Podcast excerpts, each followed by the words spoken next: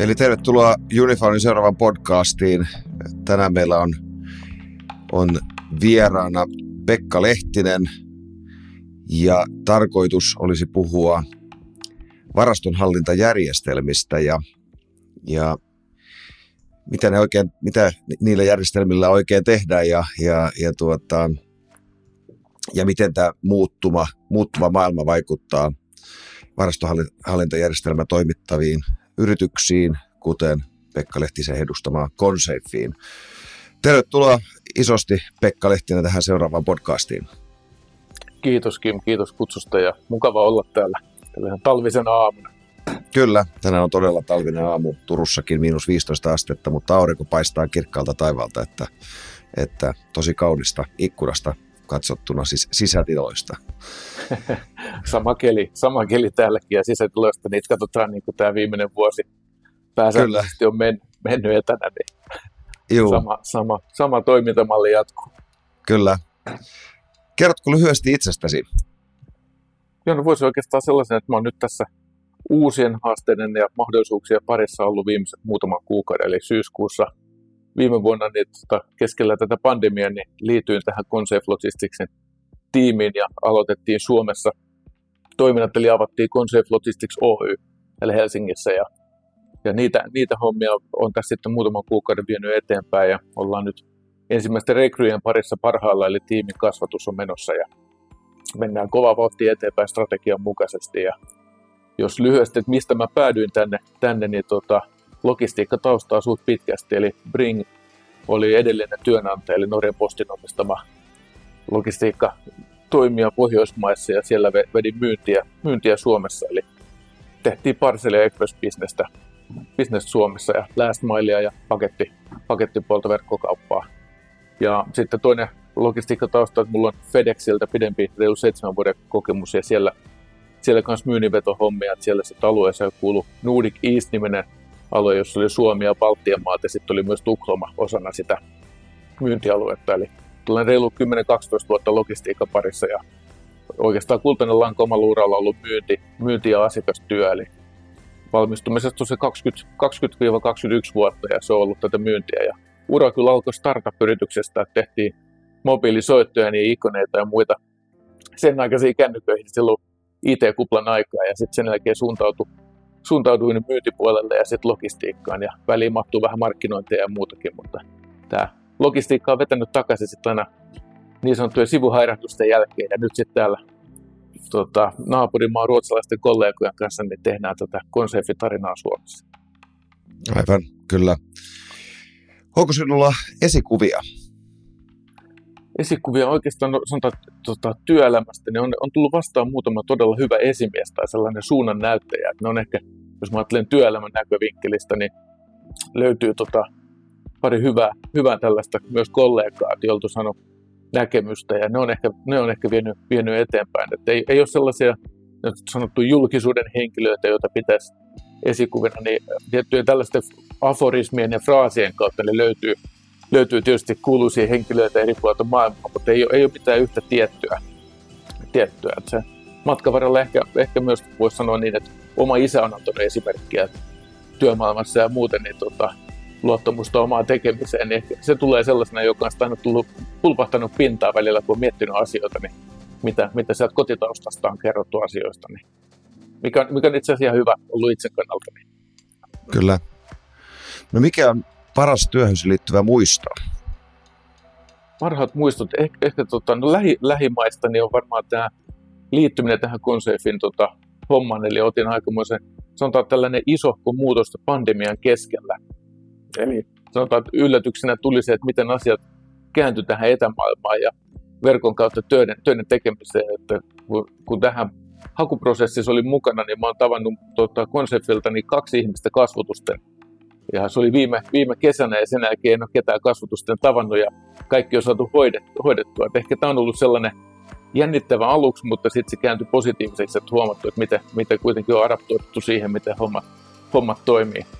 Ja jos ajattelee, kun myynnin parissa on tehnyt, niin sitten ehkä muita tällaisia on ne, että kun on onnistunut rekrytoinnissa, on löytynyt hyvä tyyppi, hyvä tyyppi organisaatio, joka on menestynyt, niin niitä on tullut muutama, muutama sellainen, jotka on jotka on sitten jäänyt mieleen ja sitten se yhteys tuntuu, että sen kautta se säilyy sitten, vaikka työpaikat ihmisellä vaihtuu, niin, niin ne, tota, ne yhteiset myynnin, myynnin kokemukset ja onnistumiset, ne, ne säilyy ja se fiilis, mikä siellä on, niin se yhdistää sitten vuosien jälkeen. Että se, se on ehkä aika, mikä on ollut tosi kiva. Kyllä. Miten, miten te tapaatte asiakkaita nyt sitten uutena toimijana Suomessa Aivan. pandemian keskellä? Kyllä se verkon kautta 95 prosenttisesti on, että riippuu vähän asiakkaasta asiakkaan toiminnasta ja ympäristöstä, että miten, miten voi mennä vierailemaan. Toki on maskia, tota, etäisyyssäännöt kaikilla, kaikilla voimassa ja sitten tietenkin pitää olla se oma henkilökohtainen vastuu siitä, että jos epäilee sairastavansa tai altistumista tai on oireilua, niin silloin ei tietenkään lähdetä mihinkään, että ei oteta mitään riskiä, eikä tietenkään vaaranneta asiakasta, eikä, eikä muitakaan lähimmäisiä. Se on toki vaarallista sitten taas, jos tietämättä levittää, niin kyllä se on hyvä, hyvä noudattaa vallitsevia sääntöjä ja ohjeistuksia ja toimii sitten sen mukaisesti. Et joitain ihan kasvatusten tapaamisia on ollut, missä sitten on varmistuttu siitä, että etäisyydet ja maskit ja muut on hoidettu asia kuuluvalla tavalla, mutta kyllä se, kyllä se verkon kautta menee ihan pääsääntöisesti. Kyllä, kyllä. No mikä, mikä tämä, tämä Consafe sitten on? Kertoisitko Consafeista vähän, mistä se lähtee? Ja... No Consafe on itse asiassa Ruotsista, pääkonttori ja alkupiste on Lundissa Etelä-Ruotsissa. Et sieltä, sieltä on lähtöisin ja 40 vuotta on jo historiaa takana, että melko, melkoinen tie jo tullut. Okay, wow. Siinä on jo ollut porukkaa ja 400 henkeä vähän vajaa töissä tällä hetkellä. Että se on tarina, tarina ja myös sitten palvelut ja organisaatio kasvaneet vuosien, vuosien saatossa. Ja tämä strategia, mikä tällä hetkellä mitä noudatetaan, niin Suomen avaaminen tai Suomen tarinan alautus on osa sitä. Eli kasvu ja laantumista haetaan myös maantieteellisesti. Eli Suomi oli ensimmäinen uusi hetkeen, hetkeen, joka avattiin ja, ja tota, jatko, jatko, on tulo, tulossa tuon tota, strategian myötä, niin nyt tämä sitten sanotaan, että etenee aika vauhdilla, vauhdilla että se historia on pitkä, mutta sitten on tehty eteenpäin aika pitkä, pitkällä luotavaa strategiaa, mikä, mikä itse asiassa osaltaan kiinnitti meikäläisen kiinnostuksen tähän, että ei, ei mennä niin vahvasti sellaisella viikko, kuukausi kautta kvartaaliajattelua, että toki, toki nekin aikamäärät löytyy, löytyy kun KPItä katsoo, mutta katsotaan aika pitkälle eteenpäin, mikä on mun mielestä tosi, tosi hienoa. Että on vahva luottamus tuohon omistajataustaan ja johtoon, eli, eli sitä kautta oikeastaan se oma, oma motivaatio, sanotaan sitoutuminen tähän hommaan lähti, lähti rullaamaan. Ja edelleen, edelleen säilynyt, vaikka tietokoneruudun kautta sitä välitetään ihmisille. Kyllä. Eli kansainvälinen laajentuminen on vahvasti strategiassa, niin äh, Kyllä. Onko ulkopuolista rahoitusta haettu vai ovatko edelleen perustajat omistajina? No, tässä on pääomasijoittaja JC Group, joka on itse asiassa jo 18 vuotta omistanut omistunut Concept Logisticsin ja he, he, he jatkaa, jatkaa sitä ja kuuluu tähän pitkäjänteiseen omistajuuteen tämä nykyinen strategia myös, eli viedään sitä kasvun, kasvun tielle eteenpäin, haetaan vahvaa kasvua sitten tota, tietysti myynnin, myynnin kautta ja sitten tota, laajentumisten kautta, niin se tulee sieltä. Eli ei, ei ole siinä mielessä mitään vaihdoksia, tai aika pitkäjänteinen, tota, pitkäjänteiset omistajasuhteet siellä taustalla. Kyllä. Miten tota kuvailisit maallikolle, mikä on varastonhallintajärjestelmä? Oikeastaan sanotaan, että se on järjestelmä, joka siellä taustalla toimii vähän niin kuin varaston aivoina, voisi sanoa, että se kertoo mitä, missä, milloin. Et ehkä, ehkä se on sellainen, että tässä kun itsellä on logistiikka taustaa, mutta se VMS-puoli ei ole sanotaan sinne bittitasolle ollut tuttu, niin sen on myös itselleen saanut selittää pari kertaa siellä alussa ja ja tota, myös osalla asiakkaista, kun on keskusteltu, niin kaikilla on vähän oma näkemys, että mikä se rooli on ja mihin se, mihin se on menossa. Mutta tosiaan se ehkä kuvastaa hyvin, että ajatellaan varastoa ja sitten koko toimitusketjua, niin se VMS pystyy auttamaan siinä prosessissa, että kertoo just tänne, että mitä, missä, milloin, että mitä tapahtuu, mitä minnekin on menossa ja mistä sä löydät ne tavarat. Ja sitten sit osaa toki ennakoida myös sit vähän, että mitä sun kannattaa tehdä tulevaisuudessa. Niin tietää, tietää, mitä sä oot tehnyt ja tietää, mitä tällä hetkellä kannattaa tehdä ja sitten osaa auttaa sua vähän siinä tulevaisuudessa. Ehkä, ehkä silleen mä sen sanoisin, että järjestelmä, joka siellä pyörii takana ja miettii, miettii asioita samalla, kun teet omaa, omaa hommaa. Eli toimii niiden sun prosessien, prosessien tukena. Menee, toimii niiden mukaisesti. Missä vaiheessa yrityksen kannattaa alkaa miettiä varastonhallintajärjestelmää tai sen hankkimista? Sanotaan, että varmasti tulee siinä, että jos ajatellaan oma liiketoimintaa, että miten, millainen kasvuodotus sulla on ja miten, tai miten paljon sulla on jo volyymia ja miten paljon se varasto vaikuttaa siihen, että jos ajatellaan, että koko toimitusketju haluaa tehostaa, niin varasto, varastohan ajatellaan, että se on ollut ehkä aikoinaan nähty sen pullonkaulana ja vähän niin kuin tehottomana osana toimitusketjua. Ja nyt se on kääntymässä ja kääntynytkin jo siihen, että se on jo lisäarvoa tuottava osa toimitusketjua. Että siellä voidaan tehdä monia asioita just järjestelmien kautta, joka tehostaa sitä sun toimintaa, prosesseista, loppupeleissä sitä palvelua sinne asiakkaalle.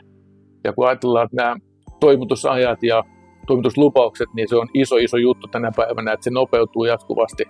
Asiakkaat haluavat tuotteensa ja tavaransa nopeasti ja tiettynä aikana ja se tieto siitä, missä sun tavara kulkee, että mikä kohta siinä prosessissa on menossa, että onko se keräilyssä, onko se lä- lä- lähettämössä pakkau- pakkaamisvaiheessa vai onko se matkalla sulle tai toimitettu, niin koko tämä ketju, ketju pitää, pitää miettiä, niin silloin, silloin kannattaa kyllä lähteä siitä, että sulla on alusta asti järjestelmät kunnossa, jotka tukee toisiaan. Vähän, vähän sama kuin mennään tuohon lähettämispuolelle, että sitten tullaan tuonne unifonin kenttään, kenttään niin tota, koko tämä ketju kannattaa miettiä. Niin jos, jos on kasvu, iso kasvutavoite on paljon volyymia ja ei välttämättä tarvitse olla jättimään niin se varasto, niin se kannattaa alusta asti tehdä hyvin, että se asiakaskokemus on paras mahdollinen. Mm, kyllä. Mihin, tota, onko teillä jotain tiettyä asiakassegmenttiä, mihin te, te suuntaatte teidän ö, tuoteperhettä?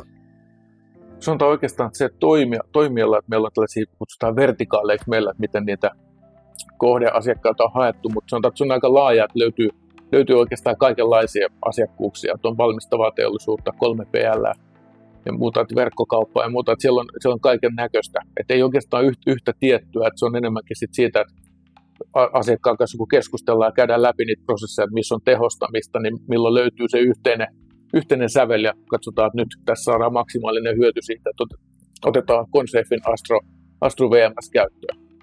Niin, että ei, ole, ei ole ehkä sellaista, että se voi, voi vaihdella vähän ää, ajankohdasta riippuen, että mi, mitä, mitä on enemmän pöydällä, minkälaisia keissejä on menossa, mutta ei, ei, ei ole rajattu mitään ainakaan pois. Okei. Okay. Selvä. Miten tota, tämän covidin myötä niin, niin verkkokauppa lähtenyt huimaan kasvuun samanaikaisesti, niin puhutaan, että varaston ulkoistaminen on, on tota, alkumetreillä, että tai tulee kiihtymään entisestään, niin myös pienet, varsinkin verkkokauppiat, hyvin varhaisessa vaiheessa lähtee ulkoistamaan varastoa, niin miltä näyttää varastonhallintajärjestelmän tulevaisuus? Onko asiakaskunta entistä enemmän tuolla 3PL, eli, eli kolmannen osapuolen tai logistiikkatarjoajien Kyllä. segmentissä tai vertikaalissa? Kyllä, mä sanoisin, että tämähän on se trendi selvästi, että sitä, sitä näkee. Suomessa sitä varsinkin on hyvin paljon. Meillä on asiakkaana Suomessa myös 3PL-toimijoita jo, ja, ja se on, on tuttu, tuttu maailma siinä, siinä mielessä. Ja kyllä se varmasti näin on, itselläkin kun on taustaa siltä puolelta, niin tota, kyllä, se, kyllä se selvästi siihen, siihen myös menee, että sehän on tavallaan, jos olet vähän pienempi toimija, niin se on myös helpotus siinä, että sä voit luottaa ammattilaisten apuun, että sä menet sinne ja kolme PLn ovelle ja katsot, että mitä palveluita löytyy ja saat enemmän sen kokonaisratkaisun sulle siihen sun omaan toimintaan. Ja, ja, ja voit luottaa siihen, että se prosessi lähtee rullaamaan päivästä yksi ilman, että sun täytyy itse hankkia kaikkea niin kyllä se 3PL-maailma varmasti, varmasti kasvaa ja tämän covidin myötä, niin kuin mainitsitkin, kun volyymit kasvaa, ihmiset tilaa enemmän, niin kyllä sille, silloin on kysyntää ja niinhän se, niinhän se tuossa näkyy, kun katsoo isoja toimijoita Suomessa ja globaalisti, niin volyymit on aika huikeassa kasvussa ollut oikeastaan paikasta ja maa, maasta riippumatta. Niin trendi on sama, että 3PL volyymi kasvaa ja erityisesti B2C on voimakkaasti kasvanut tämän vuoden aikana. Varmasti se jatkuu ja jännä, jännähän tässä on nähdä se, että mikä se vaikutus on, kun COVID laantuu ajan myötä, niin miten se vaikuttaa asiakkaiden käyttäytymiseen, että muuttuuko volyymit mihin suuntaan ja mitä, mitä tapahtuu sen jälkeen. Mutta kyllä se sanotaan, että kuluttaja erityisesti Suomessa, jos ollaan tultu vähän muita Pohjoismaita ja maailmaa perässä siinä, että miten paljon käytetään palveluita ja tilataan verkosta, niin nyt on kuluttajia opetettu kyllä aika, aika voimakkaasti ja kuluttajat on oppinut myös käyttämään sitä, että tilataan, hankitaan verkosta, ei välttämättä lähdetä itse hakemaan sitä. Että vähän tällainen kaksijakoinen juttu, että kivijalka kärsii toki, mutta sitten verkkokaupat niin nä- näyttää hyviä, hyviä kasvulukuja. Niin kyllä se kolme rooli on vahva ja vahvistuu siellä taustalla, se on, se on ihan totta. Joo, kyllä. No miten varastonhallintajärjestelmä toimittajana, niin onko jotain sellaisia insightteja, mitä te näette nimenomaan sieltä niin kuin varaston näkökulmasta, mitä tämä, missä ollaan ja mihin ollaan menossa? Mihin verkkokauppien esimerkiksi kannattaisi varautua? Aivan. No oikeastaan tuossa tuota, ajatellaan, mitä, mitä tällaisia isompia globaaleja trendejä on tulossa. Varmasti tekoäly on yksi, mitä, mitä jo hyödynnetään ja mikä tulee voimakkaasti näkymään tulevaisuudessa. Ja toki vastuullisuus. Se on ehkä sanotaan tämän pandemian aikana, kun pandemia kiihdytti tota, verkkokauppaa aika huimiin lukuihin, niin sen alkoi huomaamaan, että varsinkin sosiaalisessa mediassa ja myös muuten perinteisessäkin mediassa niin alettiin puhumaan ensiksi sivulausessa ja nyt enemmän sitten pääaiheena vastuullisuudesta. Että jos ajatellaan esimerkiksi, että tilataan iso määrä vaatteita tai mitä tahansa tuotteita, ja sitten palautusten osuus on kuitenkin aika huikea, tuolla, mitä, mitä tuolla liikkuu, niin onko se tarpeellista ja muuta, muuta vastaavaa. Että se volyymi tietysti aiheuttaa sitten myös päästöjä, kun ajatellaan, että tavaraa kuljetetaan. Et kaikki, kaikki ei tietenkään vielä viedä sähköisillä kumipyörä välineillä tuolla tienkään päällä, niin tota, tämä puoli selvästi aiheuttaa myös huolta. Ja sitten kun ajatellaan toimijoita, niin siinähän tulee taas sama koko toimitusketjun matkalta pitää miettiä sitä, että miten se vastuullisuus sit mie- tarkoittaa sille toimijalle ja yritykselle, joka tarjoaa niitä tuotteita ja palveluita. Niin siinä on sa- sama juttu, että oikeastaan jokainen osa-alue, niin siellä pitää miettiä se vastuullisuus myös. Ja sama tuossa varastohallinnassa, niin siellä on, sanotaan, siellä on myös hyvä potentiaali siihen, että mitä voidaan ottaa huomioon, sit, kun mennään sinne vastuullisuuspuolelle. Et ehkä, ehkä, ehkä hyvä esimerkki siinä, että jos ajatellaan, kun pakataan tuotevarastolla, niin et ei lähetetä ilmaa, pakataan aina optimaaliseen laatikkoon ja vähennetään sitä tilaa, mikä käytetään sitten siellä kuljetuspäässä ja ei, ei tehdä turhaa, turhaa lähettämistä ja vertistä kapasiteettia. Niin säästetään näin sitä, tota, sanotaan, että pienennetään hiilijalanjälkeä sitä kautta, että ei, tehdä, ei lähetetä turhaa. Kyllä, ja silloin tietenkin laadukkaan tai eh, datan laadun Juuri näin. merkitys korostuu. Miten sitten, jos ajatellaan verkkokauppiaita, jotka nehän tilaa eri, eri toimittajilta niitä, niitä tuotteita, mitä he sitten myyvät verkkokaupassa, eli se, se tota, datahan lähtee tavallaan, tai sen pitäisi olla ö, laadukasta jo sieltä niin kuin toimittajan suunnasta. Onko se nykypäivänä? Saako verkkokauppiat hyvää dataa heidän toimittajiltaan siitä, että mitkä ne dimensiot on niissä tuotteissa? Ja... Aivan, osuit oikein, että sehän se on, että se data, mikä sieltä tulee, jos ajatellaan tuotteen kooti ja pakkausten kooti, muuten ne pitää olla oikein, että se, että se toimii optimaalisella tavalla, ei tule, ei tule niin sanotusti mutkia matkaan. Ja siinä on varmasti aina, aina parannettava ja siinä onkin tärkeää, että silloin kun tehdään valmistelevaa työtä ja käydään läpi se data, mitä se tulee hyödyntämään, niin että, että tsekataan kaikki tarkkaan, että tehdään se valmistelutyö huolella. Että se yllätys ei, ei tule siinä vaiheessa, kun huomataan, että asiakkaat valittaa, että miksi tämä menee näin. Kun se lähtee, voi lähteä sieltä, se virhe voi olla pieni siellä alkupäässä, ja sitten se näkyy siellä loppu, loppupäässä, että asiakas, asiakas tota, saattaa äänestää jaloillaan tai näppäimistöllä ja menee toiseen verkkokauppaan. Niin, niin se on totta, että silloin kun puhutaan järjestelmistä, niin kyllä se, se pohjautuu siihen dataan kuitenkin, mistä, mistä sitten asiat toteutetaan. Kyllä, kyllä.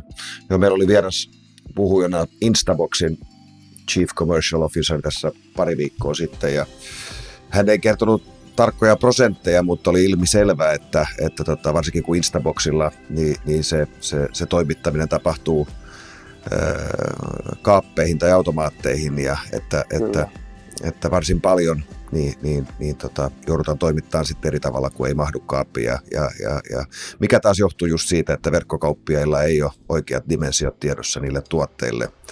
Aivan, aivan. Se on totta. Miten, niin. Kyllä miten tällainen täydellinen, tai miltä sellainen, se, se, tällainen täydellinen ketju näyttäisi, jos ajatellaan dataa ja miten se liikkuu teidän näkökulmastanne? Jos ehkä tulee ajateltua sitä itse myös sen kannalta, että se meidän asiakkaan loppuasiakas, että miten se, miten se kokee sen ostokokemukset, miten se varastohallinta ja koko lähetysprosessi, toimitusketju siellä taustalla toimii, niin ehkä se läpinäkyvyys, että se loppuasiakas, niin hänelle ei tule turhia päivityksiä tai ne, se data siihen suuntaan pitää paikkansa, että jos sieltä tulee viestiä, että se tuote on nyt tietyssä vaiheessa sitä prosessia, vaikka keräilyssä, tai nyt tuote pakataan, tai nyt tuote on lastattu autoon ja se on lajiteltu ehkä terminaalissa, niin että se, se tieto pitää paikkansa ja se kertoo kyllä sit siitä koko toimitusketjun toimivuudesta, mitkä, mitkä triggeröi ne tietyt viestit, eli mitä vaiheita on suoritettu. Ja sitten jos tulee liian iso viive johonkin väliin, niin siinäkin asiakas kaipaa sitä tietoa siitä, että okei, mitä tapahtuu. Eli sitten on, jonka kautta sitten taas tietenkin vältetään se, että ei tule valtavaa massaa soittoja asiakaspalveluun tai asiakaspalvelun chatti ruuhkaudu sen takia, että ihmiset ei vaan tiedä sitä syytä tai mitä on tapahtunut. Niin sanotaan, että se, se koko, koko tota, tiedon, tiedon kulku molempiin suuntiin, että sieltä se lähtee, että se tieto on oikein siellä järjestelmissä varaston suunnalla ja sitten toki, toki myös tuossa lähetys, lähetyspäässä ja sitten seurannassa siellä loppupäässä, niin se, se pitää kyllä saumattomasti toimia, koska se asiakas sitten loppupeleissä päättää, mihin se ne euronsa, euronsa laittaa. Mm, kyllä. No jos ajatellaan tällaista tyypillistä Consafe-asiakaskeissiä, niin kuinka moneen muuhun järjestelmään Astroon integroituu siinä asiakkaan luona?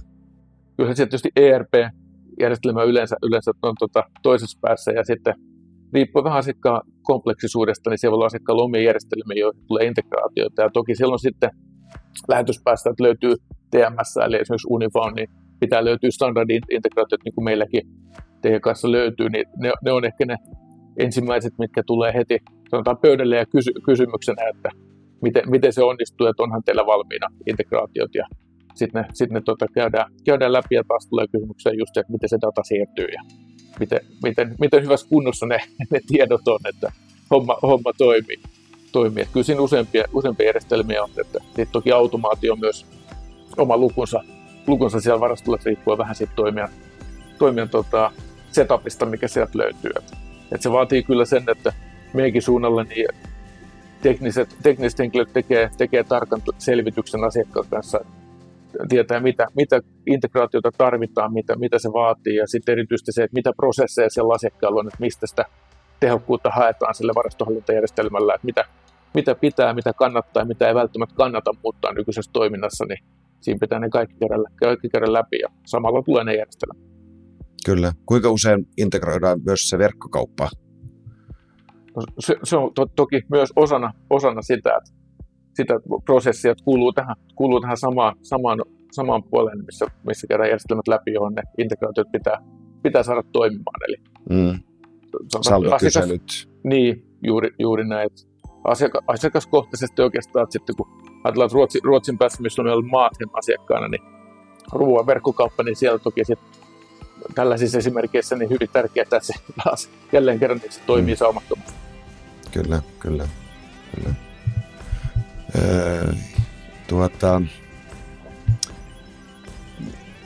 tuosta vastuullisuudesta niin tuli mieleen myös toi eh, aika paljon puhuttu viime aikoina niin ekologisuudesta, niin miten te otatte esimerkiksi just näitä vastuullisuuskysymyksiä, kuten esimerkiksi ekologisuutta siihen asiakasdialogiin mukaan? Aivan. No, Tämä on, on oikeastaan se yksi näistä isommista trendeistä, mikä, mikä selvästi, selvästi on, on tullut, tota, sanotaan, että se on ollut maailmalla jo aika vallitseva, vallitseva trendi, ja Suomeen tämäkin on tullut sellaisella pienellä viiveellä. Ja erityisesti tuohon logistiikkaan, että, sanotaan, että se näky, näkyvin osa on varmasti tässä niin kuin last mile kuljetuspuolella, missä on paljon puhuttu siitä, että millä kalustolla ja mitä polttoainetta käytetään, niin se on lähtenyt ehkä sieltä. Ja sitten kun ajatellaan, että mennään sitä toimitusketjua läpi, läpi koko sen tota, aasta, ööhön niin sanotusti, kun tulee tänne varaston puolelle, niin se tulee just tähän, että siellä ohjelmistojärjestelmä kertoo sulle, että miten sä, mit, miten sä säilöt ne tavarat, mit, mit, mihin hyllypaikoille sä pistät tuotteet, että se keräily on tehokkaampaa. Ja ajatellaan tätä järjestelmää, VMS neuvoo sua siitä, että tietyt tuotteet on tietyssä paikassa varastoa, että ne on nopeasti keräiltävissä ja saadaan säästöä ja energiasäästöä siihen, että trukella esimerkiksi ajetaan lyhyempiä matkoja. Ja ne on ehkä sellaisia konkreettisia puolia. Plus sit se, että kun se tuote pakataan, pakataan aina oikeaan pakkaukseen, vältetään virheet ja ei lähdetä edelleen sitä ilmaa. Ja sitten toki samalla vältetään myös sitä turhaa jätettä. Että pakkausmateriaali on yksi iso osa, mikä, mikä verkkokaupan kasvun myötä niin tulee, tulee vastaan, että joka, jokainen kuluttaja näkee sen taloyhtiön roski, roskiskatoksissa näkee sen, että se on vaihtunut siitä, että paperikeräyslaatikko on mm-hmm. puolillaan ja pakkaus, pakkauslaatikko tursua yli joka, joka viikko, niin tota, se, sekin on sellainen, mikä voi yhdistää suoraan sinne varastoon oikeastaan. Joo, kyllä, kyllä. Miten tota, nyt kun Consafe on Suomessa, niin, niin äh, mitkä ovat kasvutavoitteet? no, oikeastaan tämä Suomen kasvutavoite pohjautuu tähän, niin kuin vähän mainittiin tuossa alussa, niin tähän kokonaisstrategiaan, mikä Consafilla, Consafilla on, eli, eli tämänhetkinen fokus on toki kasvussa. Ja Suomessa meillä on tällä hetkellä kahdeksan asiakasta, joita palvellaan tällä hetkellä, ja sitten toki täällä on iso potentiaali tuolla pinnan alla, mitä me, mitä me tässä tällä hetkellä haetaan, ja siihen nämä rekrytki, re, paikalliset rekrytoinnit liittyy, jotka meillä on parhaillaan auki. auki ja, ja sanotaan, että tarkkaa suoraa lukua en voi tähän, tähän sanoa, mutta on, on iso, iso prosenttilukuna on iso se kasvutavoite, joka meillä on Suomessa tähän lähivuosille. Ja ollaan toki realistisia siinä, että me ollaan nimenä uudehko markkinoilla, mutta sitten taas kun ajatellaan henkilöitä, jotka pyörii VMS parissa, niin sieltä löytyy taas sitä, että on tietoa siitä, että mitä Consafin Astro VMS tekee ja löytyy myös paljon ihmisiä, joilla on sit jonkunnäköistä kokemusta myös. Niin meillä on, sanotaan, että meillä on hyvä pohja ja silloin meillä on hyvä hakea sitä kasvua vähän nopeammalla syklillä kuin että jos me oltaisiin lähdetty aivan tota, tyhjältä pöydältä Suomessa liikkeelle. Ja, ja tämä pohjautuu siihen, että strategia on lähtenyt siitä, että kun se on määritelty, määritelty tällä johtoryhmätasolla, niin Ruotsi, Ruotsista on tullut, sanotaan, että siellä on 100 prosenttinen tuki tähän uuden, uuden markkinan liikkeelle lähtöön ja lanseeraukseen, niin se on tehnyt tästä sellaisen sanotaan, vahvan alun ja vahvan roadmapin itselle, että voi viedä tätä Suomea eteenpäin. Että ei ole sellaisia tyhjiä aukkoja, joita matkan varrella täyttää, vaan meillä on oikeastaan selkeä pläni, mitä seurataan. Ja mitä viedään eteenpäin viikko, kuukausi ja kvartaali- ja vuositasolla, niin sanotaan, onnistumisen edellytykset on kaikki valmiina ja näyttää aika positiiviselta se, että me saavutetaan just se taso, mitä ollaan haettu strategialle. Mutta jos kasvutavoitetta, niin se on, se on toki vaativa ja iso, mutta potentiaalia selvästi löytyy, että se markkina täältä Suomesta löytyy meille. Joo, kyllä. Minkälaisia asiakkaita teillä on, nämä kahdeksan, mitä teillä nyt on Suomessa, niin katsetaanko niillä jo kaikkia vertikaaleja vai oletteko kenties erikoistuneet johonkin tiettyyn vertikaaliin tässä vaiheessa? Aika, aika erityyppisiä löytyy, että siellä on vahvasti kolme PL. Meillä on Hub Logistics ja Logitri esimerkkinä tuolta, tuolta puolelta, että sieltä löytyy sitten heidän alla on taas sit monia asiakkaita, jotka tuo hyvää kokemusta meille, että saadaan sitä palautetta jo, jo vähän niin kuin eri, eri näkövinkkelistä, että miten se homma toimii, miten se palvelee heidän asiakkaitaan. Ja sitten jos ajatellaan ihan toisen tyypistä, niin tuolta Porvoon suunnalta löytyy Porvoon kirjakeskus, joka käyttää myös Astroa, niin siinä on vähän, vähän eri, erilainen tämä kuvio, kuvio heidän, heidän keskenään. Sitten on myös muita, ja tota, tällaisia asiakkaita, jotka löytyy monista Pohjoismaista, niin sitten tietysti on loogista, että sit sieltä tulee myös tarvetta, tarvetta järjestelmälle myös täällä Suomessa, niin se on ehkä yksi vahvuus, mikä tässä toiminnassa meillä on, että kun löytyy asiakkaita, jotka on pohjoismaisia tai enemmän myös globaalitasolla, niin sit sitä pystytään hyödyntämään sitä asiakassuhdetta, mutta myös kokemuksia saat asiakkaalta niin tuoda sitä tämän paikalliselle tasolle. Et se on ehkä myös se kilpailuvaltti vähän tässä liikkeelle lähdössä se, että niitä voidaan niitä ominaisuuksia ja referenssejä tuoda oikeastaan aika useasta maasta – niin me saadaan se helposti sitten asiakkaille kerrottua, että voidaan tuoda joka vertikaalista kokemuksia ja referenssejä, joiden, joilla voidaan sitten järjestää vaikka sanotaan tällainen henkilökohtainen asiakaskeskustelu, että nähdään, että miten se on toiminut, toiminut asiakkaalle, niin sitten voidaan saada se tänne Suomeen, Suomen asiakkaille. Ei, ei tarvitse antaa pelkästään white paperia tai pdf voi, voi ottaa sen keskustelun kautta, että miten se on meillä toiminut, niin tällaisen suoran oikean asiakaskeskustelun kautta. Kyllä. Toi, nyt kun tota, toimitus tai odotukset toimitusnopeuksiin niin, niin tota, kasvaa ää, alati. Ja, ja tota, ehkä 20 vuotta sitten se trendihän oli, että ää, eri Pohjoismaissa sijaitsevat varastot niin keskitettiin yhdeksi isommaksi pohjoismaiseksi varastoksi ja, ja siitä seuraavana askeleena niin oli Euro, Euroopan tai Euroopan markkinoita kattavat varastot, niin ollaanko nyt menossa takaisinpäin, eli, eli tota, isoista megavarastoista pienempiin paikallisiin? Aika, aika hyvä, hyvä pointti, koska se selvästi, selvästi myös näkyy, että jos ajatellaan tällainen omnichannel tyyppinen juttu, mitä monet, monet toimijat on tehnyt, on just ollut tällainen keskitytty isompi jakelukeskus, josta palvellaan useampaa maata. Ja sitten jos asiakkaalla on tällaista toimintaa, on siis kivelkaliikkeitä, joiden yhteydessä on pienempi varasto, niin se tuote voi lähteä sieltä keskusvarastolta tai sitten sieltä kivelkaliikkeen tai paikallisen keskuksen varastolta. Ja, ja tämä varmasti yleistyy, koska se toimitusaika, vaatimus on sen verran tiukka ja se, se menee vaan siihen yhteen suuntaan, eli asiakkaat haluaa tuotteet nopeammin, niin se tuo myös vaatimuksia siihen, että tuotteita pitää löytyä lähempää. Mm. Ja tämä on, tämä on varmasti, varmasti se trendi, joka jatkuu, jatkuu ehdottomasti. Että niitä pienempiä jakelukeskuksia löytyy paikallisesti ja vastaavasti myös COVID, COVID toi sen selvästi, että osa asiakkaista joutunut miettimään sen, että heidän tuotanto, kun se on useamman mantereen päässä, pitkän etäisyyden päässä ja silloin kun tulee katkoksia, katkoksia tällaisen pandemian kautta tai jonkun muun incidentin kautta, niin silloin se pitää olla vaihtoehto ja sulla pitää olla sitä varastoa lähempänä. Niin kyllä se, tämä yhdistelmä, niin kyllä se varmasti tuo, tuo sitä, sitä, että me tullaan näkemään Suomessa myös trendiä siitä, että löytyy paikallisesti enemmän, enemmän varastoa ja tällaista keskusta, josta se kama lähtee sitten sinne loppuasiakkaan. Aivan, aivan.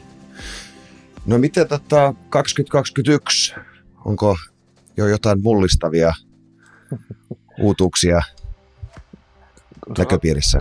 Sanotaan, että varmaan tämä tekoäly, eli AI, joka, joka tuntuu olevan sellainen polttava lause, niin sitä, sen hyödyntäminen selvästi, selvästi kiinnostaa ja mm. siitä halutaan puhua ja asiakkaat kyselee, kun varaudutaan just siihen tulevaan, että mitä, mm. mitä kaikkea voi ottaa huomioon siinä kovenevassa kilpailussa just näistä, mm. mitä puhuttiin, että tulee uusia toimijoita ja on erilaisia malleja to- toimittaa ne tuotteet ja miten pärjätään siinä toimitusajassa ja vastaavaa, niin pystytään ennakoimaan asioita. Niin mm. AI-tekoäly on varmasti yksi, yksi asia ja sanotaan, että tähän pandemiaan, kun nyt selvästi ollaan näkemässä sitä valoa tunnelin päässä, kun rokotukset ja muut tulee, niin miten se markkina reagoi siihen, että se ihmisten käyttäytyminen todennäköisesti muuttuu lähemmäs sitä normaalia, mikä oli ennen.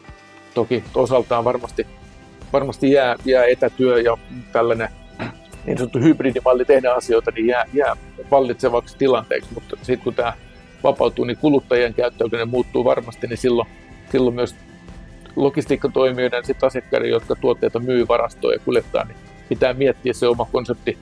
Voi olla aika nopeastikin uudestaan. Et on, on, on, nähty paljon toimijoita, joilla on sanotaan, että lähtenyt koko se pohja ja jouduttu miettimään kaikki uudestaan niin yön yli. Niin nyt se voi olla toiseen suuntaan tulla, tulla samantyyppistä. Että varmasti joissain, joissain tuotteissa valtava kysyntä, niin hetkellisesti ainakin se voi hiipua ja taas pitää miettiä vähän, mitä, mitä keksitään sen tilalle, niin tämä on, sanotaan, että se sykli on tosi nopea. Ja, siihen, ja, ja pitää, pitää pystyä sitten samalla siellä varastossa, niin pitää ajatella, että sun järjestelmien pitää skaalautua ylös, mutta myös alas. Että sun pitää pystyä, pystyä muokkaamaan, muokkaamaan koko sitä ketjua niin, että sä et jää niin sanotusti isojen kiinteiden kustannusten vangiksi, jos, jos näin voi sanoa. Aivan, aivan. Miten pitkällä konservissa ollaan tekoälyn kanssa? No, sanotaan, että se on, se on myös meillä sellainen fokus, fokuspiste, että tuolla meidän CTO pöydällä, niin ne, ne asiat, asiat pyörii. Hänen, hänen kanssa just itse asiassa eilen, eilen juttelin ja se on, se on ihan se, ilman muuta se, se juttu, mitä esimerkiksi tilaisuuksissa, joissa asiakkaiden kanssa keskustellaan, että hän käy juttelemassa, niin AI tulee melkein aina.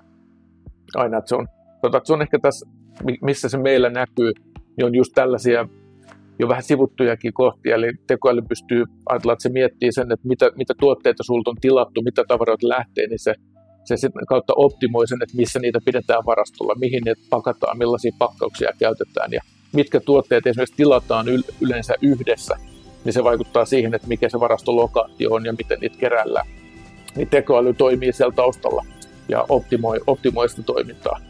Niin kyllä se aika sellaisista käytännönläheisistä asioista lähtee, kun se ajatellaan, että terminä, että miten sen asiakkaalle selittää tai yleisesti selittää, niin se voi kuulostaa siltä, että okei, tämä menee nyt, tämä voi olla kaukainen asia, mutta sitten se ei olekaan, mm. kun se yhdistää sinne aivan, prosessiin aivan, ja lähtee miettimään näin. sitä, Kyllä. miten se voi auttaa, niin yllättävän läheltä se löytyy.